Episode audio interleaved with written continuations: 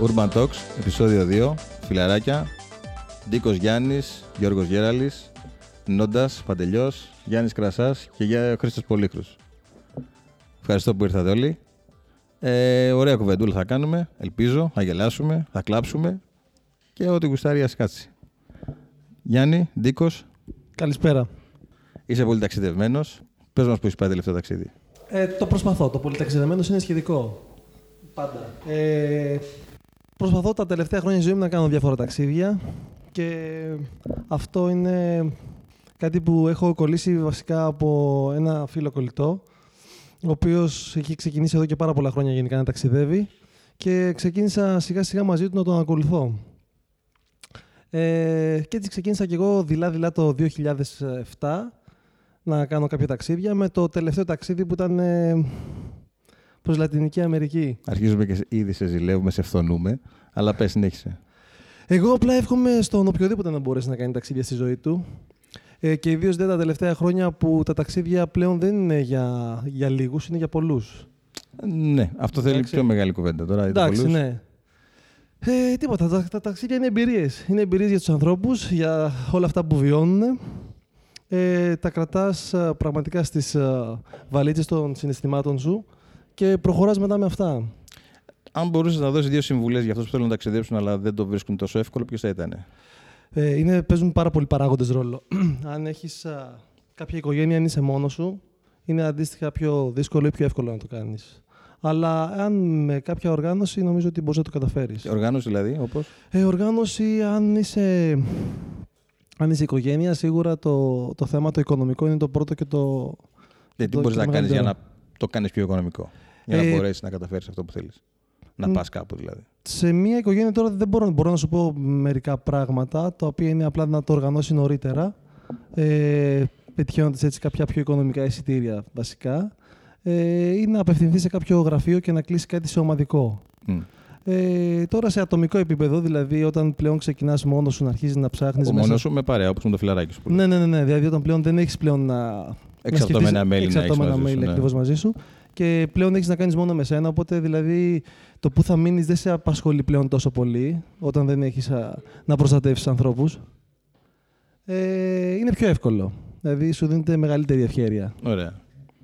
Άρα πέρα από το κομμάτι της, ε, του να κλείνω εισιτήρια πιο νωρίς για να τα έχω πιο φθηνά. Και αυτό, και αυτό είναι λίγο σχετικό. Και αυτό είναι λίγο σχετικό. Ε, εγώ ένα άλλο κομμάτι στο οποίο κάνω είναι απλά πλέον όλες μου τις συναλλαγές τις κάνω ηλεκτρονικά με αποτέλεσμα να κερδίζω μίλια από τις συναλλαγές μου κάθε μέρα.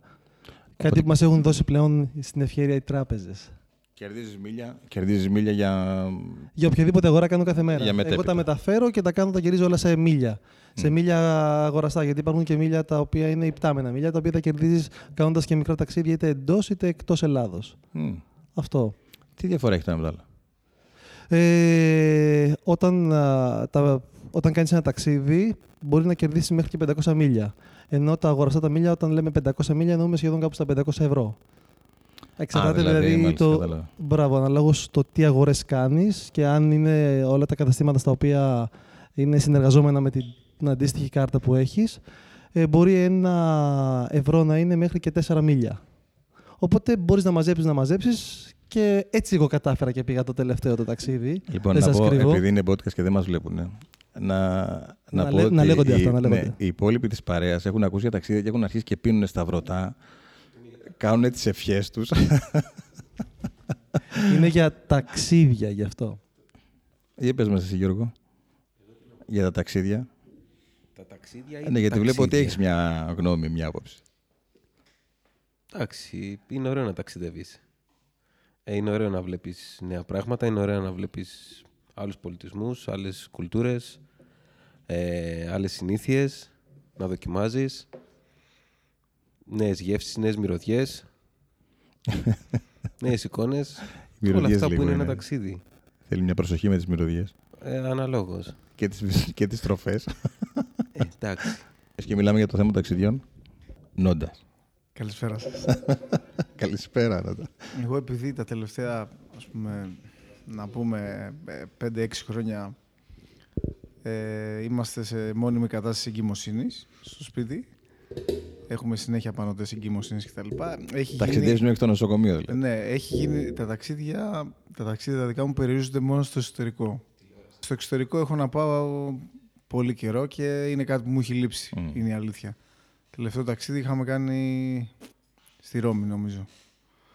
Ε, και από τότε είναι, είναι φοβερό πράγμα. Δηλαδή, ειδικά όταν, ε, κατά τη γνώμη, όταν, ειδικά όταν πας σε χώρες που είναι εκτός ευρωπαϊκής, ας πούμε. πρα- Είναι άλλοι πολιτισμοί, ας πούμε. Ας πούμε, εγώ θα ήθελα πάρα πολύ να πάω στην Κούβα.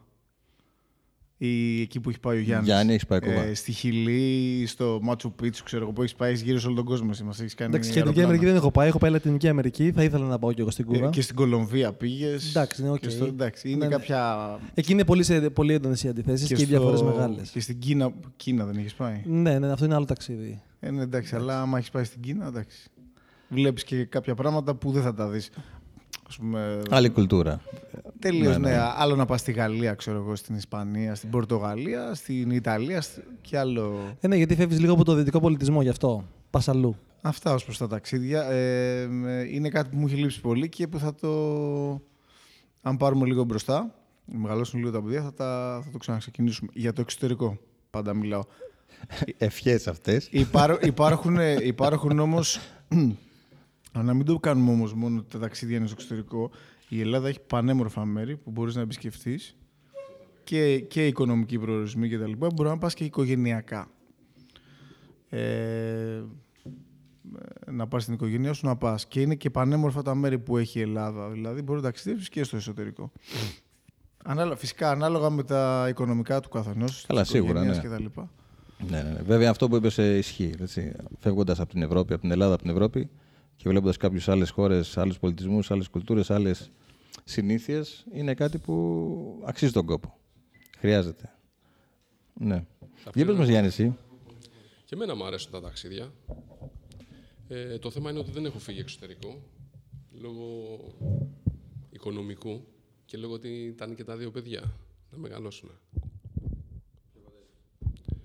Ε, βέβαια, στο εσωτερικό πηγαίνω.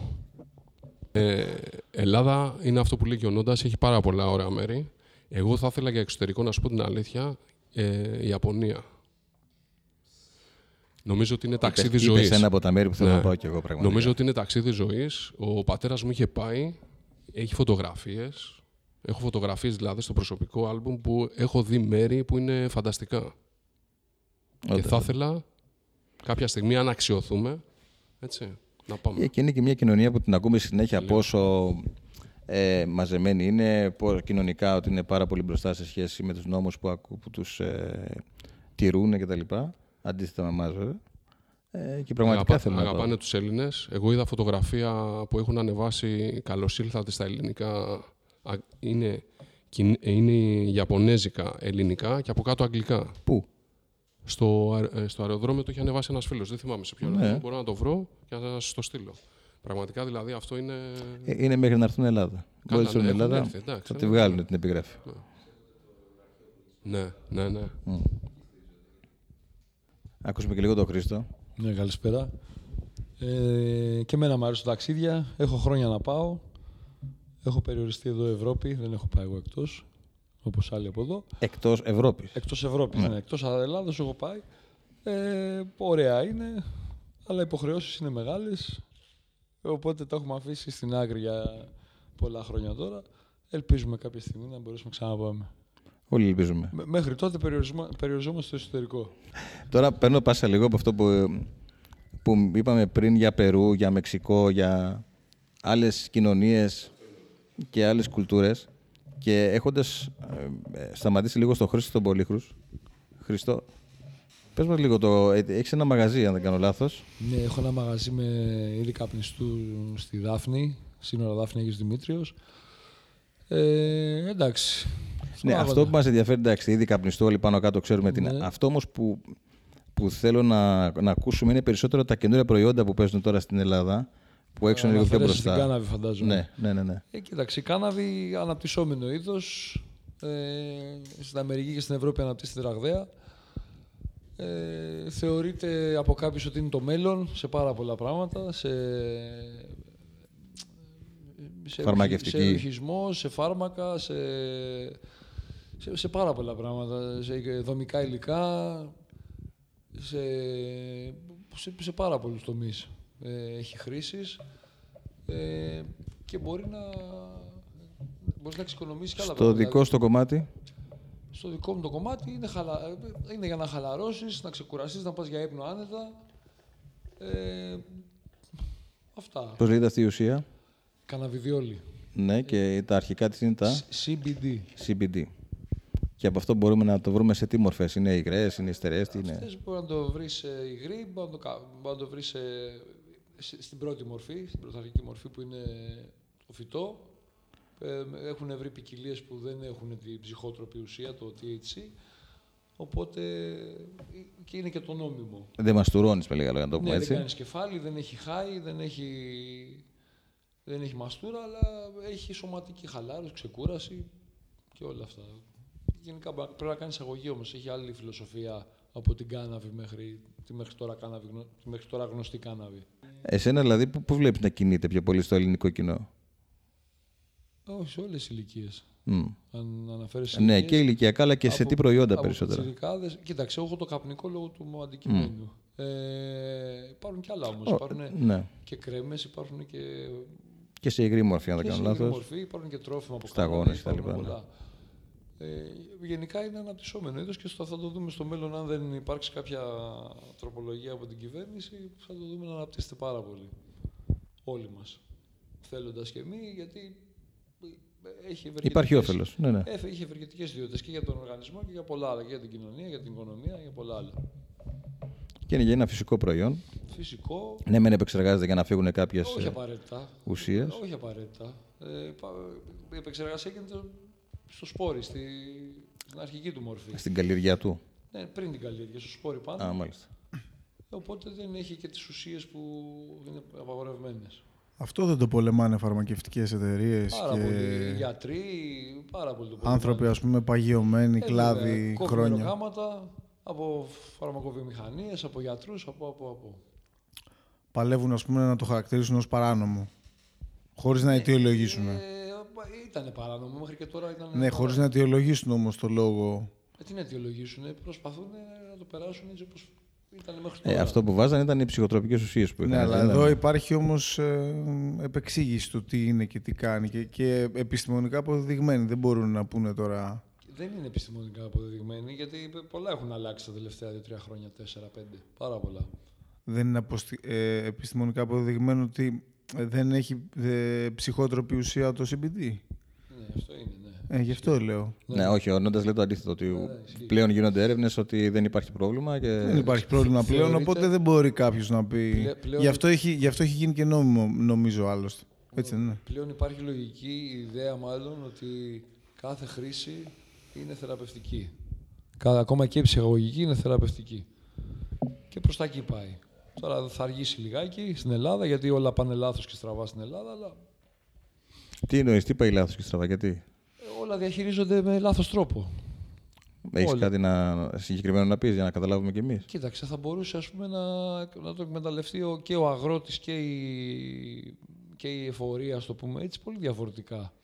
Δηλαδή, στην Ολλανδία, στην Αμερική είναι πολύ, πολύ ελεύθερα τα πράγματα και εκμεταλλεύεται- το εκμεταλλεύονται σωστά και μπορούν να εισπράττουν φόρους, τους οποίους διαθέτουν ανάλογα, όπου, δηλαδή στην Καλιφόρνια, ας πούμε, έχουν διαθέσει πάρα πολλά εκατομμύρια από τότε που νομιμοποιήθηκε η κάναβη και η ψυχαγωγική στην παιδεία, στην εγκληματικότητα, στους άστεγους και σε πολλά άλλα έτσι. Σε κοινωνικές, Σε, ε, πολλές άλλες πληγές κοινωνίας. Ακριβώς.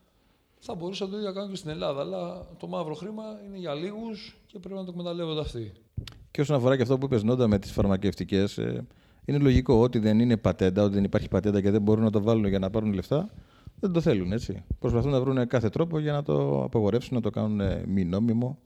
Γιατί δεν υπάρχει από εκεί μετά έσοδα. Λογικό είναι. Το έχουμε ξαναδεί δηλαδή πολλές. Δηλαδή μόνο η βιταμίνη C, ας πούμε, δεν έχει βητα- ε, πατέντα. Και αυτοί είναι ό,τι μπορούν να κάνουν για να, για να πάρουν λεφτά για από εκεί. Ωραία, ενδιαφέρον όλα αυτά. Ε, πάμε πάλι λίγο στο Γιάννη, στον Τίκο. Τον έχω και δίπλα μου, είναι πιο κοντά μου. Οπότε τον έχω σε ακτίνα βολής. Γιάννη, είσαι και πολύ fit. Ε, πολύ fit δεν είμαι, προσπαθώ. Ναι, προσπαθείς, αυτό είναι όμως. Ναι, το προσπαθώ. Ε, τώρα θα μου πεις πώς το, προσπα- πώς το προσπαθώ. Αυτό. Τι κάνεις; Τι κάνω. Ε, υπάρχει ένα γενικό ρητό το οποίο σου λέει να κινηθείς ένα 80-20, δηλαδή ένα 80% να τρως όσο το δυνατόν πιο υγιεινά μπορείς και ένα 20% που σου λέει φάει ό,τι θες. Γιατί Όπως το ο Γιώργος, ο βασικότερο- Γέραλης, δηλαδή. Γιώργο, έτσι Γιώργος. είναι. Στο αντίθετο είσαι εσύ. 20. Ο καθένας ό,τι μπορεί. Έτσι πάνε αυτά. Το ότι μπορεί όμως δεν έχει τα ακόλουθα αποτελέσματα που θα ήθελε. Ε, να σου πω, όχι, μπορεί. Δεν, δεν, δεν απασχολεί το θέμα το κομμάτι του fitness. Εντάξει. Της υγείας. Fitness. Περισσότερο το έχουμε σαν υγεία. Ναι. Γι' αυτό εννοώ τουλάχιστον εγώ. Δηλαδή δεν με ενδιαφέρει τώρα να έχεις six pack και μπράτσα. Αυτό εννοούν όμως περισσότεροι. Ε, εντάξει, Όταν εμένα δεν με έχουν ενδιαφέρει τώρα να το six βγουν. pack εννοούν. Έχεις δίκιο, αλλά δεν με ενδιαφέρει να βγουν στο Survivor ή να φανείς κάπως. Αυτό που μας ενδιαφέρει περισσότερο να μάθουμε ή να ακούσουμε είναι, πώς Είναι- θα είσαι υγιής. Ακριβώς, ακριβώς, ακριβώς. Βέβαια, το να είσαι υγιής και να τρως και καθημερινά ένα, ένα 80% φυσικά προϊόντα είναι και λίγο τώρα, ξέρεις, α, λίγο δικλίδα. Τι είναι φυσικό στο σούπερ μάρκετ που αγοράζεις; Δεν το ξέρεις πάντα στο 100%. Τι εννοείς; Ε, Παραδείγματος χάρη, όταν παίρνεις ένα προϊόν από το σούπερ μάρκετ το οποίο σου λέει ότι είναι φυτικό, είσαι σίγουρος ότι είναι φυτικό στο 100% ή ότι όλα αυτά που περιέχει είναι αντίστοιχα ε, μιας βιολογικής καλλιέργειας. Περνάνε από μια πιστοποίηση, δεν διαφωνώ Ναι, σίγουρα. αυτό. Εντάξει. Ε, αλλά δεν στο εγγυάται κανείς αυτό στο 100%. Η πιστοποίηση σου, κάνει, σου δίνει μια εγγύηση και από εκεί και πέρα δεν μπορείς να ξέρεις. Αυτό, είναι σίγουρο. Αυτό, αλλά αυτό. νομίζω ότι πρέπει να έχεις και μια πίστη στους ελέγχους που γίνονται από την κοινωνία, από το κράτος μάλλον. Ε, και στην ίδια την εταιρεία. Θα μου πεις τώρα, έχουμε ακούσει τόσα πολλά για εταιρείες που με πιστοποιήσεις και, και, και, και Ακριβώς. τελικά ήταν ε, Μπράβο, τα ακριβώς. προϊόντα τους από τα χειρότερα. αυτό ακριβώς. Παρ' όλα αυτά όμως δεν γίνεται αλλιώς. Δεν μπορούμε, δεν μπορούμε δηλαδή, να βγούμε έξω και να αρχίσουμε να καλλιεργούμε στον ποστάνι μας γιατί δεν έχουμε όλοι χωράφια, ούτε το χρόνο ούτε τις γνώσεις. Αυτό εννοείται. Οπότε αναγκαστικά και εμπιστευόμαστε τις ταμπέλες των προϊόντων και προσπαθούμε με τις γνώσεις που έχουμε να ελέγχουμε όσο καλύτερα μπορούμε. Δηλαδή τα συστατικά. Βλέπουμε τα συστατικά που γράφει ταμπέλα από πίσω. Έτσι δεν είναι; Ε, που γράφει, ας πούμε, το. Παίρνεις ε, κάτι και βλέπεις, έχει πιστοποίηση, είναι βιολογικό. Τώρα έχω ακούσει διάφορα. Λέει ο άλλος το, βιο- το δικό μου το χωράφι είναι βιολογικό, το δίπλα δεν είναι. Τώρα το βιολογικό είναι Ναι. άλλη ιστορία. Τώρα. που- Ναι, οκ, σύμφωνοι. Προσπαθείς Εντάξει, τέλος πάντων, για απλά- το καλύτερο. Ναι, αναφερόμαστε ρε παιδί μου στο γεγονός όσο μπορείς να τρως ένα 80% σωστή διατροφή και ένα 20% αναφερόμαστε σε ένα junk food το οποίο ο, περισσότερο, ο μέσος Έλληνας το Σαββατοκύριακο βγαίνει στη διαδικασία να φάει εκτός. Δηλαδή το Σαββατοκύριακο, επειδή ο Έλληνας διασκεδάζει και δεν μπορεί να ακολουθήσει τόσο μια σωστή διατροφή όσο το πρόγραμμά του λόγω δουλειάς από Δευτέρα ως Παρασκευή. Αναφέρομαι στο ότι Δευτέρα ως Παρασκευή ακολουθείς ένα πρόγραμμα λίγο πιο normal στη διατροφή σου και το Σαββατοκύριακο μπορείς να κάνεις ό,τι θέλεις. Αλλά δεν είναι μόνο το θέμα της διατροφής, είναι το θέμα και της γυμναστικής. Δηλαδή, μετά το θέμα, εντάξει, η διατροφή σίγουρα είναι το ένα το κομμάτι, αλλά το άλλο το κομμάτι σίγουρα είναι η γυμναστική, έτσι. Η κίνηση βασικά. Η να, να κίνηση. πούμε η κίνηση γιατί η Εντάξει, γυμναστική ναι. σε κάποιον μπορεί να ακούγεται κάτι πολύ επώδυνο, ε, πολύ, πολύ άσχολο και να μην έχει το χρόνο να, να, να, να, να χίλια δυο. Να διευκρινίσουμε μόνο ότι χρειάζεται, αν συμφωνείς και εσύ, αυτό που χρειάζεται είναι η κίνηση. Δηλαδή είτε να περπατάς, Ναι, είτε, Είτε να το πιο τρέχεις απλό, το πιο ελάχιστα, απλό. είτε ναι. Ακριβώς, να περπατάς. Το βασικότερο είναι αυτό. Ο- Και πόσο δε μάλιστα όταν έχει η δουλειά σου είναι καθιστική και 8 ή 9 ή έστω και 10 ώρες την Ακριβώς. ημέρα κάθεσαι, το να περπατάς έστω και μισή ώρα είναι πολύ ευεργετικό.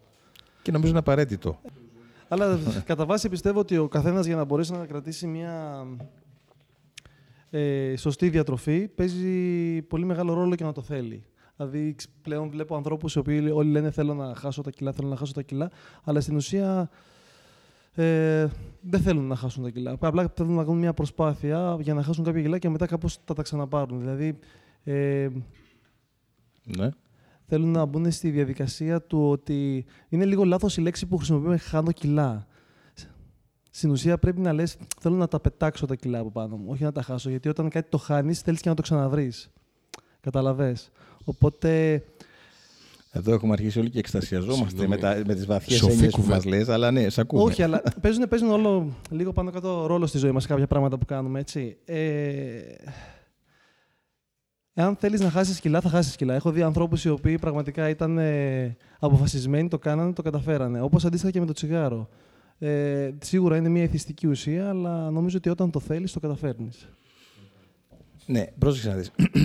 Πηγαίνοντας όμως να πούμε και το εξής: Πηγαίνοντας είτε στα τσιγάρα που θες να κόψεις, είτε στην υγιεινή διατροφή που θες να Περίμενε. κάνεις. Και η σοκολάτα εξάρτηση είναι. Όλα είναι μια μικρή εξάρτηση στη ζωή. Σημασία έχει το κατά πόσο μπορείς όλα αυτά να τα ελέγχεις. Να τα βάλεις σε ένα μέτρο. Ναι, υπάρχει μια ισορροπία. Ναι, ακριβώς. Οκ. Αλλά για να φτάσει σε αυτή την ισορροπία, ε, να πω ένα παράδειγμα, είναι κάποιος 62 χρονών CEO, ο Strauss ε, Zelnick, αν το λέω καλά το όνομά του, δεν θυμάμαι, ο οποίος, ε, εάν το δει κάποιος δεν καταλαβαίνει με τίποτα ότι είναι 62 χρονών, νομίζεις ότι είναι 40, είναι super fit, αλλά το δόγμα του είναι το εξής. Ξεκίνα χαμηλά και λίγο και μικρά. Δηλαδή, κάποιος που δεν γυμνάζεται, κάποιος που δεν τρώει καλά, οτιδήποτε, ό,τι θες να ξεκινήσεις, κάντο σιγά σιγά. Μην το κάνεις απόδομα που πάμε περισσότεροι. Λέμε, θέλουμε να κάνουμε κορμί, να πάμε το καλοκαίρι στην παραλία, ας πούμε, και τρελαινόμαστε στο γυμναστήριο και μέσα στην πρώτη εβδομάδα έχουμε γίνει κομμάτια. Μα δεν είναι μπορούμε και να ένα από τα σκοτωθούμε. μεγάλα λάθη που κάνει ο Ακριβώς, άνθρωπος. είναι λάθος. Το ίδιο ισχύει Ακριβώς. και για διατροφή, έτσι. Ε, ε, βέβαια. Δηλαδή, δεν μπορείς να τρως κρέας ε, 40 χρόνια Και και, ξαφνικά να πάει να το να- κόψεις. Ναι, μπορείς να το κάνεις σιγά σιγά σιγά. σιγά, Σταδιακά. σιγά. Σταδιακά. Ακριβώς. Ώστε να σου έρθει και σε ένα καλύτερα, να μην έχεις την εξάρτηση, την απεξάρτηση μάλλον που χρειάζεσαι. Σωστό. Οπότε και να πάει καλύτερα το όλο σχέδιο που θέλεις. Να πετύχεις το στόχο σου δηλαδή. Αυτό νομίζω. Ε, από εκεί και πέρα νομίζω το, το ίδιο ισχύει βέβαια για τα περισσότερα πράγματα στη ζωή. Ότι σιγά σιγά έχεις καλύτερα αποτελέσματα και πιο σταθερά. Είτε για να χάσεις βάρος. Ναι, γιατί δεν είναι με... οι μεταβολές δεν είναι μεγάλες και απότομες γι' αυτό. Και τις συνηθίζεις πιο εύκολα γι' αυτό. Και μένουνε. Ναι. Έτσι. Πολύ σωστά. Ε, ο Γιώργος θέλω να μου πει κάτι, γιατί τόση ώρα παλεύει να μου πει κάτι και δεν τον αφήνουν οι υπόλοιποι. Γιώργο. Εγώ έχω να πω ότι συμφωνώ σε αυτά που είπε ο Γιάννης και όντως πολύ ωραία πράγματα. Αλλά έχει να κάνει και με το σε τι φάση είσαι στη ζωή σου. Δηλαδή, υπάρχουν κάποιες φάσεις στη ζωή σου, στις οποίες εκ των πραγμάτων είναι δύσκολο να κάνεις είτε διατροφή, είτε άσκηση, είτε. δεν ξέρω. πράγματα για την υγεία σου, ας το πούμε. Ε, εγώ αυτή, αυτόν τον καιρό είμαι, σ- έχουμε ένα μικρό παιδάκι, λίγο, λίγο μηνών, και ο χρόνος είναι πολύ περιορισμένος. Δεν είναι δικαιολογία, είναι όντως περιορισμένος ο χρόνος. Οπότε αναγκαστικά και θα φάω περίεργα και πολλές φορές και σε περίεργες ώρες και χρόνο για άσκηση δεν έχω. Οπότε το αποτέλεσμα είναι αυτό Εντάξει, που φαίνεται. τώρα, δηλαδή, Πού να κάνει 12 και δεύτερο. Ναι, Μιλήσει ο Θεός. Αν κάποιος κάτι ξέρει. Κάποιος που δεν ξέρει τον Γιώργο, αν τον ακου, αν ακούσει, ας πούμε, νο- θα νομίσει ότι είναι 250 κιλά ο άνθρωπος έτσι όπως μιλάμε. όχι, όχι. Ο Μια Γιώργος χαρά είναι ο καταρχήν είναι ο άνθρωπος, Ριβάτης. Εντάξει. Να πούμε το Εντάξει, εξής, μια ο χαρά Γιώργος όταν είναι έχεις Μια χαρά, μην μαχήσει τρελαθούμε. 75 κιλά και τώρα ξαφνικά κοντεύεις στα 90, δεν είσαι και καλά, αλλά εντάξει, οκ. Τουλά... Πάντως όμως είναι κάτι ε, που συμβαίνει στη ζωή σου φυσιολογικό. Έκανες ένα παιδάκι, είναι λογικό να βγει έξω από το Είναι πρώτη πρόγραμμά φορά σου. και αυτό που μου συμβαίνει. Είναι και η πρώτη φορά αυτό που συμβαίνει. Τα κιλά σε αυτά. κάποιους άλλους είναι η δεύτερη, σε κάποιους θα γίνει η τρίτη. Έτσι να τα λέμε και αυτά. ναι, και σε κάθε κάποιους άλλους. παιδάκι, ναι, κάθε παιδάκι είναι και άλλο επίπεδο. Όποιος διαφωνεί, άλλο το ένα, άλλο τα δύο, άλλο Ε, τα σίγουρα. τρία. Εσείς που κου- τα έχετε ζήσει, τα ξέρετε καλύτερα από εμάς. Ε, πιστεύω να το ζήσουμε και για δεύτερη φορά. Ε, σου ευχόμαστε, ε, ό,τι, ό,τι θέλεις. το Γιάννη θέλω να ακούσω ε, πάνω σε αυτό το θέμα. Για ποιο θέμα; Πάνω στο θέμα της Της διατροφής. διατροφή. Εντάξει, ε, συμφωνώ. και εγώ Καταρχήν, με τον να Γιάννη. πούμε το εξής. Ο Γιάννης έχει κοιλιοκάκι. Γιάννη, πες μας λίγο την κοιλιοκάκι, γιατί είναι ένα σημαντικό θέμα που πρέπει να ξέρουν πολλοί, που, όχι μόνο οι καταναλωτές, αλλά και αυτοί που δίνουν φαγητά, που σερβίρουν φαγητά, δηλαδή εστιατόρια. Αυτό, αυτό για, στην Ελλάδα δεν υπάρχει. Τι δεν Ακόμα. υπάρχει; Το να σερβίρουν φαγητό χωρίς γλουτένη. Πες μας τι Η σημαίνει γλουτένη κοιλιοκάκι. Σημαίνει δυσενεξία στη γλουτένη. Ε, υπάρχουν ε, άνθρωποι που είναι συμπτωματικοί και άνθρωποι που δεν είναι συμπτωματικοί. Οι συμπτωματικοί έχουν διάφορες παρενέργειες, ε, απώλεια πολύ έντονη βάρους, ε, έμετη... Αυτό το συμπτωματική είναι κάτι που το παθαίνεις από παθαίνεις νωρίς ξαφνικά- Ναι, μπορείς να το πάθεις από... ή μπορεί να το πάθεις και ξαφνικά αργότερα Αυτό στη που ζωή φαίνεται σου. σε έρευνες που έχουν γίνει, γενικώς παγκόσμια, είναι σε μικρή ηλικία. Με το που μπαίνουν τα παιδιά στα δημητριακά. Εκεί ξεκινάνε και κάποιοι, αυτοί που είναι, αυτά που είναι Και φαίνεται συμπτωματικά. δηλαδή η δυσανεξία, Ναι, φαίνεται μάλιστα. εκεί η δυσανεξία. Είναι οι άλλοι που δεν φαίνονται. Αυτή από- είναι η ασυμπτωματική. η ασυμπτωματική, ε, η μη συμπτωματική, έτσι όπως λέγονται και από τους γιατρούς, η- είναι μια κατηγορία που μπορεί να, έχεις- να είσαι πασι- ε, χύσαρκος, έτσι.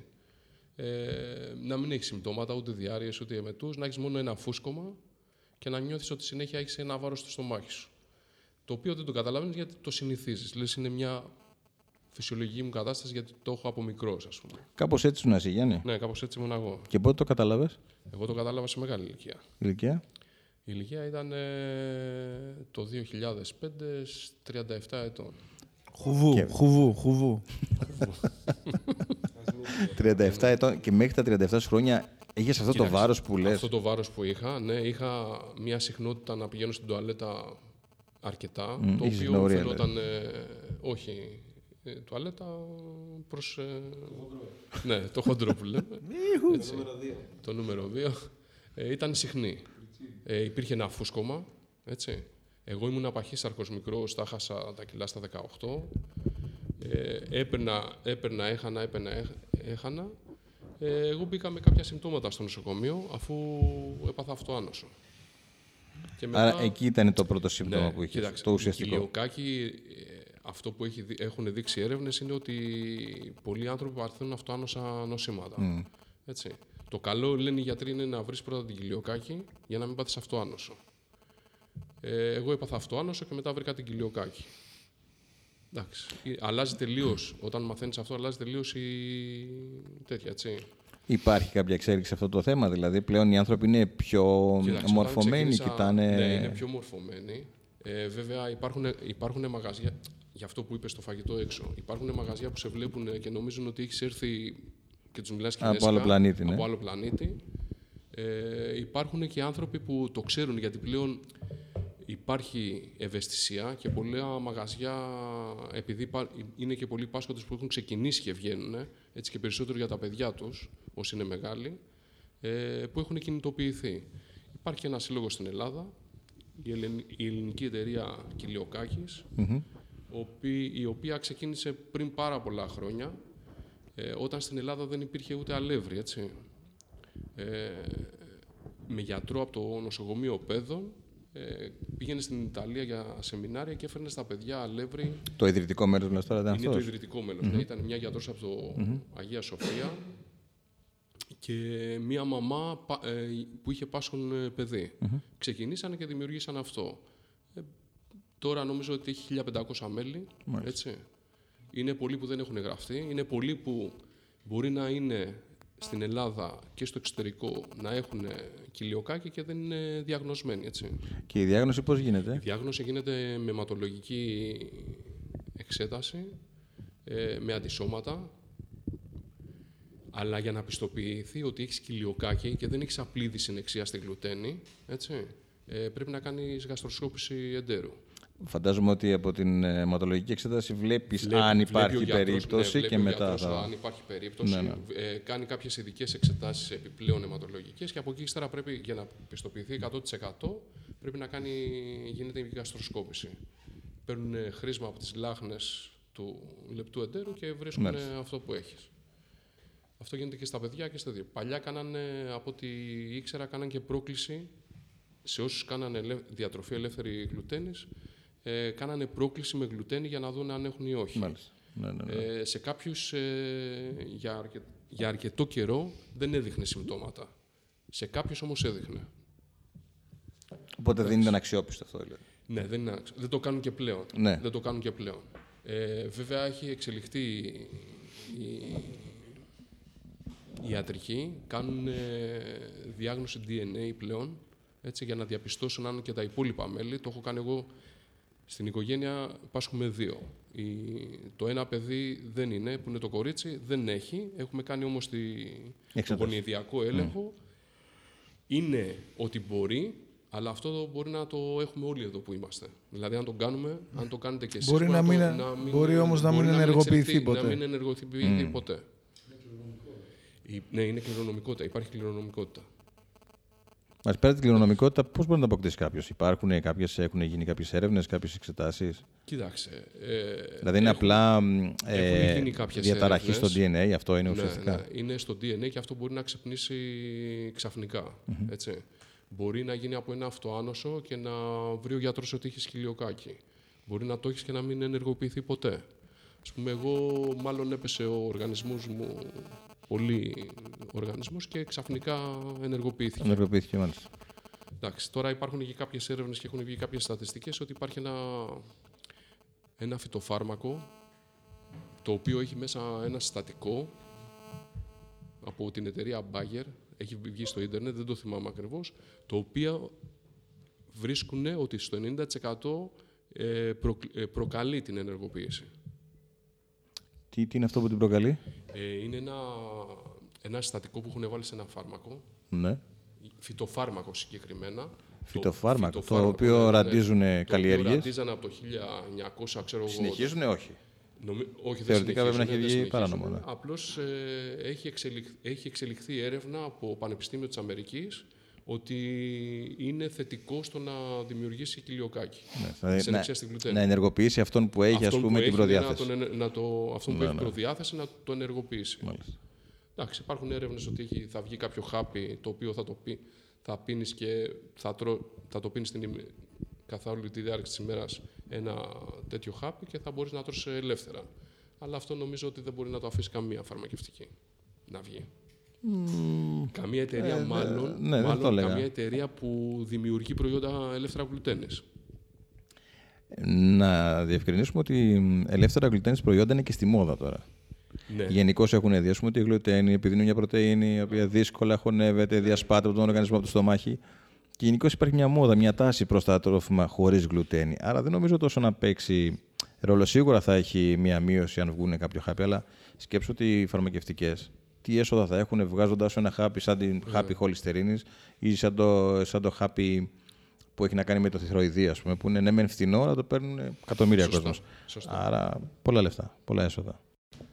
Θα μπορούσαμε να πούμε και πολλά αν είχα και μαζί μου όλα τα χαρτιά που να τα πούμε πιο αναλυτικά για τους ε, ακροατές μας. Σε τους μια άλλη φίλους μας. συζήτηση θα τα Βεβαίως. πούμε. Θα κάνουμε μια συγκεκριμένη συζήτηση. Σωστά. Είναι πάρα πολύ ωραία. Είναι Ναι. πολύ, πολύ ενδιαφέρον και είναι καλό να γνωρίζει ο κόσμος τι σημαίνει κοιλιοκάκι. Σε μια άλλη κουβέντα θα το κάνουμε σίγουρα.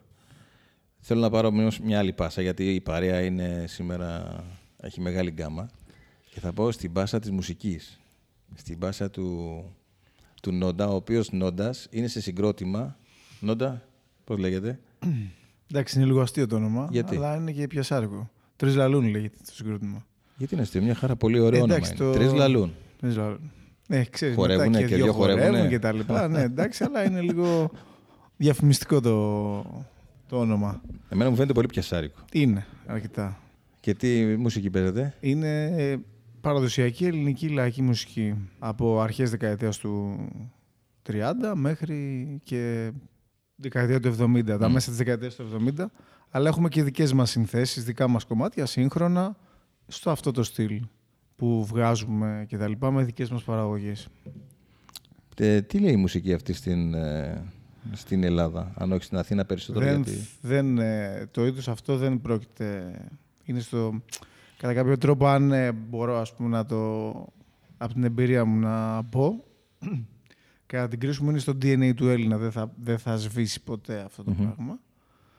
Ε, Στο απλά μυαλό δεν μου θα- τώρα να πω κάτι απλά αυτό που δεν μου θα είπες. Είναι, δεν θα είναι, ας πούμε, όπως ε, ήταν όταν ήταν η δεκαετία του 40, Εντάξει, του 50, ήταν η εποχή του. του 60. Τα ρεμπέτικα, ας πούμε. Όχι, δεν είναι, ε, δεν έχουν, κατά τη γνώμη μου, δεν έχουν εποχή αυτά. Αυτά τα τραγούδια, εφόσον τραγουδιούνται και 100 χρόνια μετά τη Όχι γέννησή τότε που τους. δημιουργηθήκαν, αυτό εννοώ. ας πούμε. Ναι, όχι, δεν είναι, περιγράφουν πράγματα που συμβαίνουν και τώρα. Και που θα συμβαίνουν πάντα, γιατί ήταν αληθινά και γι' αυτό και μείνανε κιόλα αυτά τα τραγούδια αυτά. Τραγουδάνε κοινωνικά ζητήματα. Τα πάντα. Τραγούδιονται Ε, τα πάντα. Και αγάπες και λουλούδια κτλ. κτλ τα οποία Ναι, όταν, μας όταν βλέπεις το απασχολούν τραγούδι πάντα. ότι ε, είναι 100 χρονών, ε, κάτι λέει αυτό. Και το τραγουδάνε, ας πούμε, παιδάκια τώρα μικρά, το θα σπάσω κούπες, ας πούμε. Είναι 100 χρονών το κομμάτι. Ναι. Δηλαδή το Ποιος το έχει τραγουδάνε- γράψει; Δεν θυμάμαι. Νομίζω είναι παραδοσιακό. Τα Ναι. παραδοσιακά είναι αγνώστου. Αλλά δεν είμαι σίγουρος. Μπορεί να είναι και κάποιος συνθέτης. Δεν Και είναι 100 σίγουρος. χρόνια τραγούδι. Ναι, δεν είναι το μόνο. Που είναι γνωστό, ας πούμε, και γίνονται και επανεκτελέσει και τώρα, και το 2019-2018. Ναι, είναι μια μουσική η οποία, όπως είπες και εσύ, θα μείνει για πάντα ας πούμε, στην ελληνική κοινωνία. Ναι, είναι, είναι καταδικασμένο αυτό. Όσο υπάρχει ας πούμε, Ελλάδα και τα λοιπά, θα υπάρχουν. Στο εξωτερικό παίζει καθόλου αυτή η Το μουσική; Ε, επειδή υπάρχουν Έλληνες πολλοί, παίζει. Ε, πέρα Και από θα την ε, παίζει. κοινότητα την ελληνική που είναι στο Ναι, η εξωτερικό. κοινότητα η, Ελλ- ε, είναι, αρέσει Γιατί και δεν- στον κόσμο. Αρέσει Ναι, και στον κόσμο τον Γιατί ξένο. δεν γίνεται αυτό όμως το ένα άκουσμα. παγκόσμιο κίνημα όπως γίνονται άλλες μουσικές σκηνές. Τι εννοείς παγκόσμιο κίνημα; Δηλαδή να το ακούσουν ας πούμε, και οι Αυστραλοί, όχι μόνο οι Έλληνες στην Το Αυστραλία. ξέρουν οι Αυστραλοί, γιατί ε, στην Αυστραλία υπάρχει πάρα πολύ μεγάλη κοινότητα ελληνική. ε, που είναι από πολύ, από πολύ παλιά, δηλαδή από τη δεκαετία του 50-60 έχουν πάει οι άνθρωποι και είναι τρεις-τέσσερις γενιές Ελλήνων εκεί πέρα, με, με πάρα πολύ μεγάλο κόσμο σε πληθυσμό. Μελβούρνη και τα λοιπα Ειδικά η Μελβούρνη. Γενικά είναι σε όλο τον κόσμο αυτό το πράγμα. Τώρα, εντάξει, ε, αν με Δεν θα ρωτάς γίνει αν θα ποτέ γίνει pop, ποτέ ναι, εντάξει, Μαντόνα οκ, και OK. mainstream... ε, Δεν είναι τέτοιο pop είδος και- μουσικής όχι, ούτως ή βέβαια, άλλως, ναι. Δεν, δεν ήταν ποτέ τέτοιο Ναι, ναι, ναι. στυλ. οπότε- Νομίζω ότι μ, είναι και το είδος της μουσικής τέτοιος που πρέπει να ξέρεις και τι λέει το τραγούδι. δεν μπορεί να το Ακριβώς, ακούσει ναι. τώρα. Νομίζω ότι αυτό είναι το μεγαλύτερο πρόβλημα. Δεν μπορεί να το ακούσει ένας Αυστραλός, το οποίο ο στίχος έχει το μεράκι, έχει το σεκλέτη του που λέμε. Και να, άμα δεν το καταλαβαίνεις, δεν μπορείς να καταλάβεις και το, το πλήρως εύρος που έχει ας πούμε, το τραγούδι που θέλει να σου Αυτό δώσει. συμβαίνει βέβαια σε όλες τις μουσικές, έτσι. Ναι, αλλά τα αγγλικά όμως πάνω κάτω τα ξέρουμε όλοι. Οπότε εκείνοι που κερδίζουν, ας πούμε, σαν γλώσσα. Α, επειδή... Ναι, ναι. Δηλαδή, Α. σκηνές μουσικές οι οποίες τραγουδάνε αγγλικά, καταλαβαίνεις τι λέει. Μπορεί να είναι μερικά αργό, μπορεί οτιδήποτε άλλο, αλλά πάνω κάτω καταλαβαίνεις τι λέει. Πάνω Ενώ άμα κάτω. ακούσεις ναι, ελληνικά, Πρέπει να Ένας ξέρεις Αυστραλός, ελληνικά. ναι, Είναι πρέπει να δύσκολη ξέρεις γλώσσα ελληνικά. τα ελληνικά. Είναι δύσκολη γλώσσα. με τον Γιώργο έχω ένα θεματάκι σήμερα. Που είναι όλο πάνω κάτω, γύρω-γύρω, τραβάει φωτογραφίες, αλλά δεν μιλάει. Εντάξει, ε, ήμουνα στο, στο πρώτο Marketing επεισόδιο. Και στο δεύτερο ήσουν, απλά δεν το έχουμε βγάλει. Ναι, Στο πρώτο, μάλλον, πρώτο-πρώτο που δεν στο βγάλαμε. πρώτο πρώτο, Που στο, ήταν πιλωτικό. στο πιλωτικό, ήμουνα στο πρώτο επίσημο. Οπότε τώρα λέω να αφήσω λίγο χώρο και στους, ε, στα παιδιά που ήρθαν πρώτη φορά. Ναι. Θα ήθελα να πω για την παραδοσιακή μουσική και για τα, τα τραγούδια τα οποία παίζουν τα παιδιά ότι είναι κάποιας άλλης εποχής. Εμένα μου αρέσουν πάρα πολύ, τα ακούω πάρα πολύ. Ε, αλλά περισσότερο νομίζω ότι δεν έχουν τόσο μεγάλη απήχηση πλέον γιατί δεν μιλάνε στην καρδιά όπως μιλούσαν παλιότερα. Παλιότερα οι άνθρωποι με τα τραγούδια αυτά το, το ζούσαν. Το κάθε τραγούδι είχε τη δικιά του ιστορία. Δηλαδή μιλούσε για πόνο, μιλούσε για ε, ε, δυσκολίες στη ζωή, όλα αυτά τα ρεμπέτικα, για έρωτες, τέτοια πράγματα. Τώρα... Για τα πάντα, για τα πάντα μιλούσαν. Ναι, ε, Για όλα τα για θέματα. μετανάστες, για... Όλα τα θέματα. Ναι, τώρα νομίζω ότι όλα είναι flat στη ζωή μας. Ναι, γιατί έχουμε ηθική, Και- ε, έχουμε έλλειμμα εξαιρετικό. μεγα- Το πρόβλημα της κοινωνίας μας είναι το έλλειμμα ε, ηθικών αρχών, ας πούμε, αξιών κτλ. Από εκεί ξεκινάει όλη η κρίση που έχουμε, ας πούμε, σαν κοινωνία. Ε, Κατά η τη κοινωνία γνώμη μου μας πάντα. είναι flat. Είναι ό,τι ακουμπήσεις, ό,τι προλάβεις να αρπάξεις. Ναι, και είναι να- αρπακόλα, να κοροϊδέψουμε, να κάνουμε το. Πιστεύεις κτλ. ότι έχει να κάνει και με το fast food, δηλαδή όλα έχουν γίνει πρόχειρα; Ακόμα και οι ηθικές αξίες; Μα από εκεί ξεκινάνε όλα. Μμ. Δηλαδή, αν- όταν ο άνθρωπος δεν είναι οχυρωμένος, ας πούμε, ε, όταν δεν έχει πάρει την παιδεία τη σωστή και δεν έχει καλλιεργηθεί όπως πρέπει, να δουλευτεί από τους γονείς του πρώτα από το σχολείο και να δουλέψει και ο ίδιος τον εαυτό του, μετά από κάποια φάση και μετά, από εκεί ξεκινάνε όλα τα προβλήματα. Βγαίνουν άνθρωποι που δεν έχουν αποδεχτεί τον εαυτό τους έξω, δεν έχουν, αποδεχτεί, δεν ε, έχουν αποδεχτεί την κοινωνία ή το αντίθετο κτλ.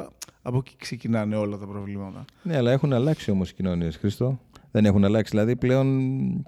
ίσως είμαστε και. Ξέρεις τι, να πω το εξής, ότι είμαστε πάνω κάτω μια ηλικία.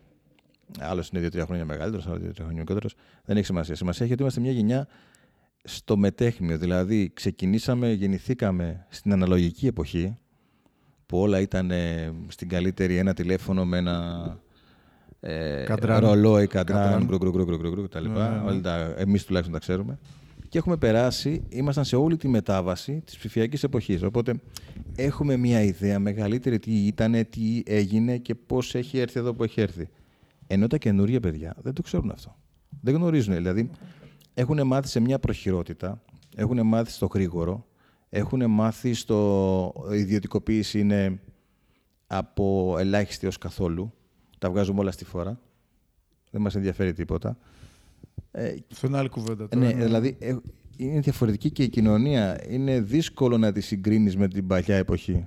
Ένας ωραίος χαρακτηρισμός για αυτό που λες είναι. Είχα διαβάσει ένα άρθρο που έλεγε ότι η δικιά μας γενιά είμαστε digital immigrants. Δηλαδή.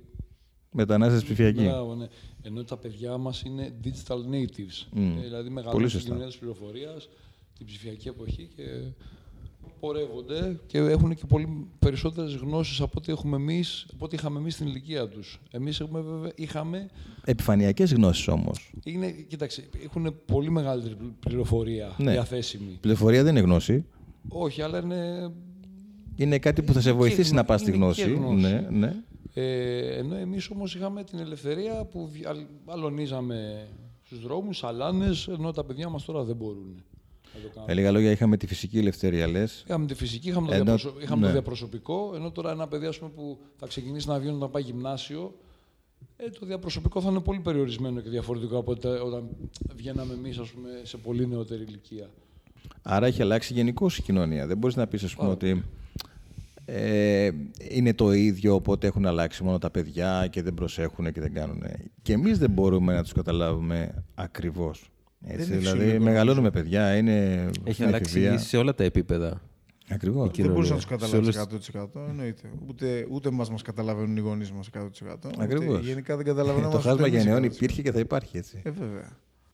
Κάθε άνθρωπος είναι διαφορετικός και έχει διαφορετικά βιώματα ας πούμε, και καταβολές και τα βλέπει λίγο, έχει τη δική του οπτική γωνία στα πράγματα. Ναι, και Ε, βέβαια μετά- παίζει ρόλο και πώς τα βλέπεις. Δηλαδή, τι εννοώ. Ε, βέβαια. Ο Γιάννης, ας πούμε, ο Ντίκος, έχει έναν ανεψιό. Τα βλέπει από κοντά μεν, αλλά δεν τα ζει από μέσα. Αυτό θέλω να πω. Δηλαδή, κάποιος που δεν έχει παιδιά, ναι, μεν βλέπει τα γύρω-γύρω, αλλά δεν μπορεί να καταλάβει ακριβώς πόσο μεγάλη διαφορά έχουν οι σημερινές γενιές με τη δική σου γενιά, με αυτή που μεγάλωσες εσύ. Οι διαφορές δεν φαίνονται ακριβώς όταν είσαι απ' έξω, έτσι δεν είναι, Γιάννη; Ναι, ισχύει. Ισχύει, αλλά εγώ πιστεύω ότι οι κοινωνίες πάντα έτσι ήταν. Όπως προανέφερες, το χάσμα γενναιών υπήρχε, υπάρχει και θα Ακριβώς. υπάρχει. Ε, βέβαια. Εντάξει. Και Ε, είναι φυσιολογικό νομίζω. Και είναι να και υπάρχει. φυσιολογικό ακριβώς. Αυτό που αλλάζει, ε, τουλάχιστον το- τώρα αυτό που ζούμε εμείς, είναι ότι αλλάζει η κοινωνία όσον αφορά το τεχνολογικό κομμάτι. Δηλαδή πλέον σου προσφέρονται πολύ περισσότερα πράγματα από αυτά που άλλες γενιές μπορεί να μην είχαν. Η πληροφορία που έλεγε ο Χρήστος. Ακριβώς η πληροφορία που έλεγε ο Χρήστος, το έθεσε πολύ ωραία. Ε, τώρα από εκεί και πέρα είναι καθαρά στη διάθεσή σου το πώς εσύ θα το χειριστείς αυτό το πράγμα.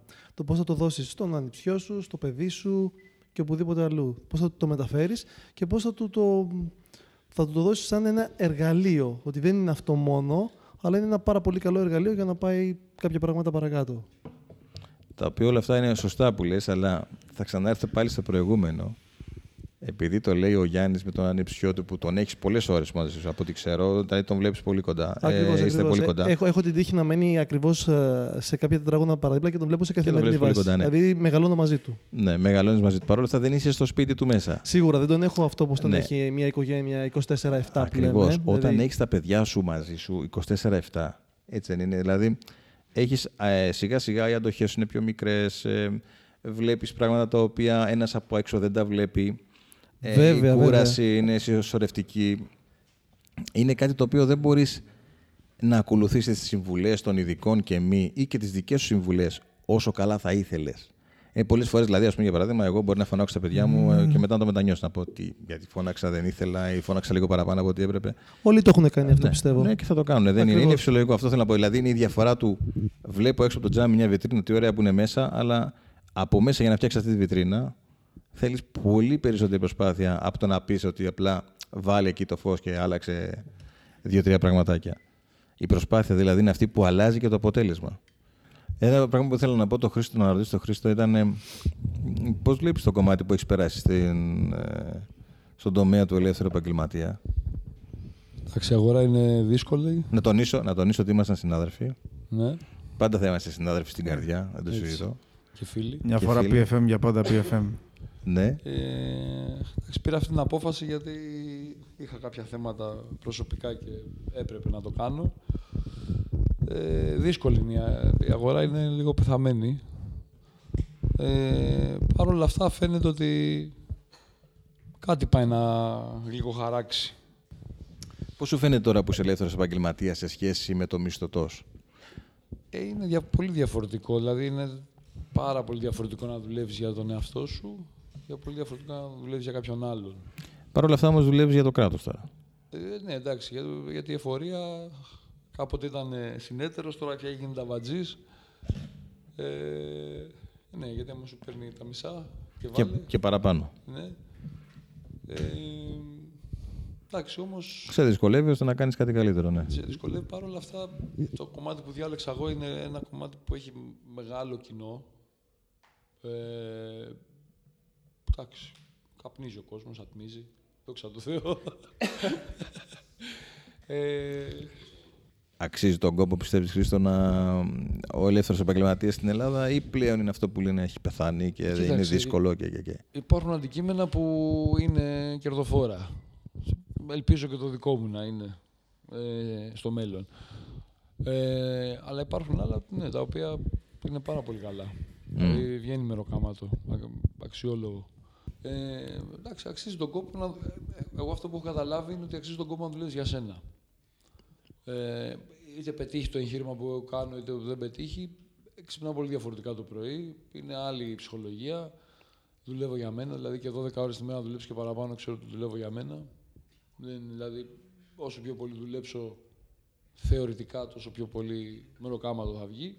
Ενώ στην τράπεζα δεν ήταν έτσι. Δηλαδή, πηγαίναμε και Σαββατοκύριακα και, και, και, και βράδια και έχουμε κάτσει, ας πούμε, και δεν είχε βγει τίποτα παραπάνω. Ε, ίσως σε άλλες εποχές να δίνανε κάποιες υπερορίες, αλλά και πάλι η διαφορά. Η, το, το πώς αντιλαμβάνεσαι, ας πούμε, ότι δουλεύεις για σένα ή δουλεύεις για κάποιον άλλο. Γενικά δεν το, έχω- ακόμα δεν το έχω μετανιώσει από αυτό που έκανα. Ακόμα. Ελπίζω να μην το μετανιώσω. Ένα τελευταίο θεματάκι που θέλω να πω είναι ότι όλοι εδώ μέσα είμαστε της τεχνολογίας. Έτσι. Εγώ όχι πια. Ε, νομίζω ότι δεν θα σταματήσει ποτέ να είσαι στη- μέσα στην τεχνολογία γιατί και οι γνώσεις που έχεις είναι γνώσεις βάσης, που σημαίνει ότι ακόμα και κάτι καινούριο να σου δώσουν μετά από χρόνια θα το καταλάβεις πολύ πιο εύκολα από ότι ένας που δεν έχει ασχοληθεί ποτέ, ας πούμε. Δηλαδή, το ότι ξέρεις πώς είναι στημένο ένα PC, πώς δουλεύει ένας ένας υπολογιστής, το ότι ξέρεις ε, διάφορες διεργασίες που γίνονται ε, για να γίνει ένα πρόγραμμα ή για να δουλέψει ένα πρόγραμμα. Αυτό παίζει πολύ μεγάλο ρόλο να σε βοηθήσει να, να ξαναέρθεις δηλαδή πάνω, να έρθεις μπροστά στα πράγματα. Είχα καλό δάσκαλο στην τελευταία δουλειά στην τράπεζα. Είχα δυνατό δάσκαλο. Λοιπόν, που λέτε, ήμασταν όλοι της τεχνολογίας. Είμαστε όλοι της τεχνολογίας. Ε, Πώς τη βλέπετε, Πώς βλέπετε να πηγαίνει σε σχέση πάντα με τους ανθρώπους; Γιατί βλέπω, γιατί το λέω αυτό, γιατί βλέπω να προχωράει τόσο πολύ, τόσο γρήγορα η τεχνολογία που δεν μπορούμε να τη φτάσουμε πλέον. Κοίτα, η τεχνολογία έχει μπει πάρα πολύ δυνατά, αυτό το ξέρουμε όλοι. Έτσι. Αλλά αυτή τη στιγμή τρέχουν τρεις γενιές ταυτόχρονα την τεχνολογία. Δηλαδή υπάρχουν, ε, αυτή τη, στι- η τεχνολογία αυτή τη στιγμή μάλλον συνεπάρχει με διαφορετικές γενιές. Δηλαδή άλλοι που δεν την κατανοούν καθόλου και δεν τη δουλεύουν. Είναι, είναι, ένα- εντάξει, μπορεί να μην είναι μεγάλο κομμάτι, αλλά υπάρχει. Υπάρχουν αυτοί που είμαστε εμείς που έχουμε ζήσει την μετάβαση, αυτό που είπε πολύ εύστοχα ο Χρήστος πριν. Και υπάρχουν και τα παιδιά που γεννιούνται και είναι πλέον εξαρτημένα από αυτήν. Ε, σίγουρα δεν μπορώ να ξέρω στο μέλλον το πώς αυτό δηλαδή θα, θα δράσει στο μέλλον για τα παιδιά που μεγαλώνουν και θα είναι αποκλειστικά μέσω της τεχνολογίας. Σίγουρα μπορούμε να φανταστούμε και να κάνουμε διάφορα σενάρια α, και από τις ταινίες που μας παρουσιάζουν, έτσι. Για το πώς μπορεί να είναι, αλλά δεν μπορείς να είσαι σίγουρος ποτέ στο 100% πώς θα, πώς θα είναι οι νέες γενιές που θα μεγαλώνουν αποκλειστικά μόνο με την τεχνολογία. Όπως πολύ εύστοχα αναφέραμε πριν το γεγονός ότι εντάξει, εμείς έχουμε μεγαλώσει σε, πε- σε αλάνες, σε παιδικές χαρές. Δηλαδή δεν χρειαζόμασταν ένα κινητό για να περάσουμε καλά. Ε, και το φαινόμενο τώρα είναι ότι βλέπεις ακόμα και εμάς που ήμασταν στις αλάνες να έχουμε καταλήξει σε μια καφετέρια, να είμαστε τέσσερις φίλοι παρέα και ο καθένας να είναι στο κινητό του και να συζητάμε πολύ λιγότερο. Δηλαδή, μας επηρεάζει η τεχνολογία σίγουρα. Ε, θέλω να πιστεύω ότι θα δούμε το καλό και θα κρατήσουμε το καλό κομμάτι και ότι θα, θα ευεργηθούμε από το κομμάτι της τεχνολογίας. Και ε, αυτό που θέλω λίγο να επισημάνω εδώ το κομμάτι είναι ότι η τεχνολογία τα τελευταία χρόνια έχει βοηθήσει πάρα πολύ ε, τα ΑΜΕΑ, τα, τα άτομα με ειδικές ανάγκες. Και ακόμα πολύ περισσότερο ε, επειδή ξέρω από προσωπική εμπειρία από χρήστες οι οποίοι είναι τυφλοί, πλέον έχουν ε, ανεξαρτητοποιηθεί μέχρι και στο, σε ένα πολύ μεγάλο κομμάτι της ζωής τους μέσω της τεχνολογίας που τους έχει βοηθήσει. Οπότε δεν μπορώ να είμαι αρνητικός απέναντί της, ούτε να γίνω και συνωμοσιολόγος, έτσι. Ε, έχω δει και το βλέπω και στην καθημερινότητά τους πόσο τους έχει βοηθήσει να ανεξαρτητοποιηθούν σε πάρα πολλά πράγματα. Οπότε, ναι, ε, πιστεύω στο καλό κομμάτι της και ότι θα βοηθήσει πάρα πολύ στο μέλλον σε πολλές ε, πτυχές. Το πιστεύω και εγώ αυτό που λες ε, και ούτως ή άλλως το βλέπουμε και καθημερινά.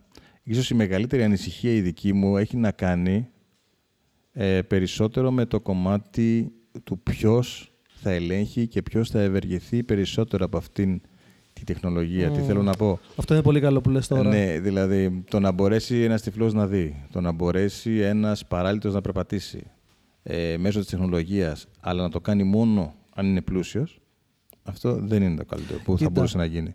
Μας έχει δείξει η ιστορία ότι οτιδήποτε βγαίνει στην αρχή δεν είναι ποτέ για τους πολλούς. Μμ, είναι σωστά, πάντα για σωστά. έναν-δύο λίγους ή για αυτούς που έχουν. Ισχύει. Αλλά στο βάθος μετά το, και στο πέρας των χρόνων, σιγά σιγά όλα αυτά γίνονται προσιτά και στους υπόλοιπους. Σίγουρα δεν θα είσαι ποτέ πάντα στην αιχμή της τεχνολογίας. Εντάξει, αλλά κάποια στιγμή θα φτάσεις και στα δικά σου χέρια. Τώρα, πόσο θα είναι αυτό το διάστημα από ένα μήνα μέχρι 10 χρόνια, δεν ξέρω Ναι. από, από τι εξαρτάται.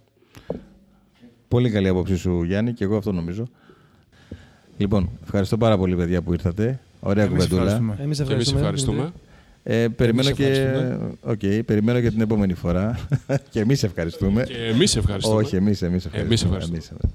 Λοιπόν, Είναι φτάνει μέχρι ενωσιακή εδώ. η εκπομπή αυτή. Τι είναι; Είναι πετειακή, ρε παιδάκι μου. Το Χρήστο είχαμε πάρα πολύ καιρό να τον δούμε. Ναι, σίγουρα. Είχαμε σαν κάτι σαν reunion. Είχαμε, ναι. Ήρθε εδώ πέρα Νόντα, Γιάννης, ο άλλος ο Γιάννης. Δηλαδή εκπλήξεις απόψε Έχουμε κόσμο. μεγάλες. Έχουμε κόσμο. Και ελπίζουμε σε περισσότερο ακόμα. Μόνο ο Major έλειπε. Ο Major θα, Ο Δήμαρχος. θα, τα, θα τα ακούει από το ίντερνετ. Θα τιμωρηθεί. Ο Δήμαρχος έχει τους συμβούλους του. Λοιπόν, όπως είπα και πριν, ευχαριστώ πολύ που ήρθατε. Ε, θα τα ξαναπούμε σε, μια άλλη, σε ένα άλλο επεισόδιο. Ε, καλή συνέχεια.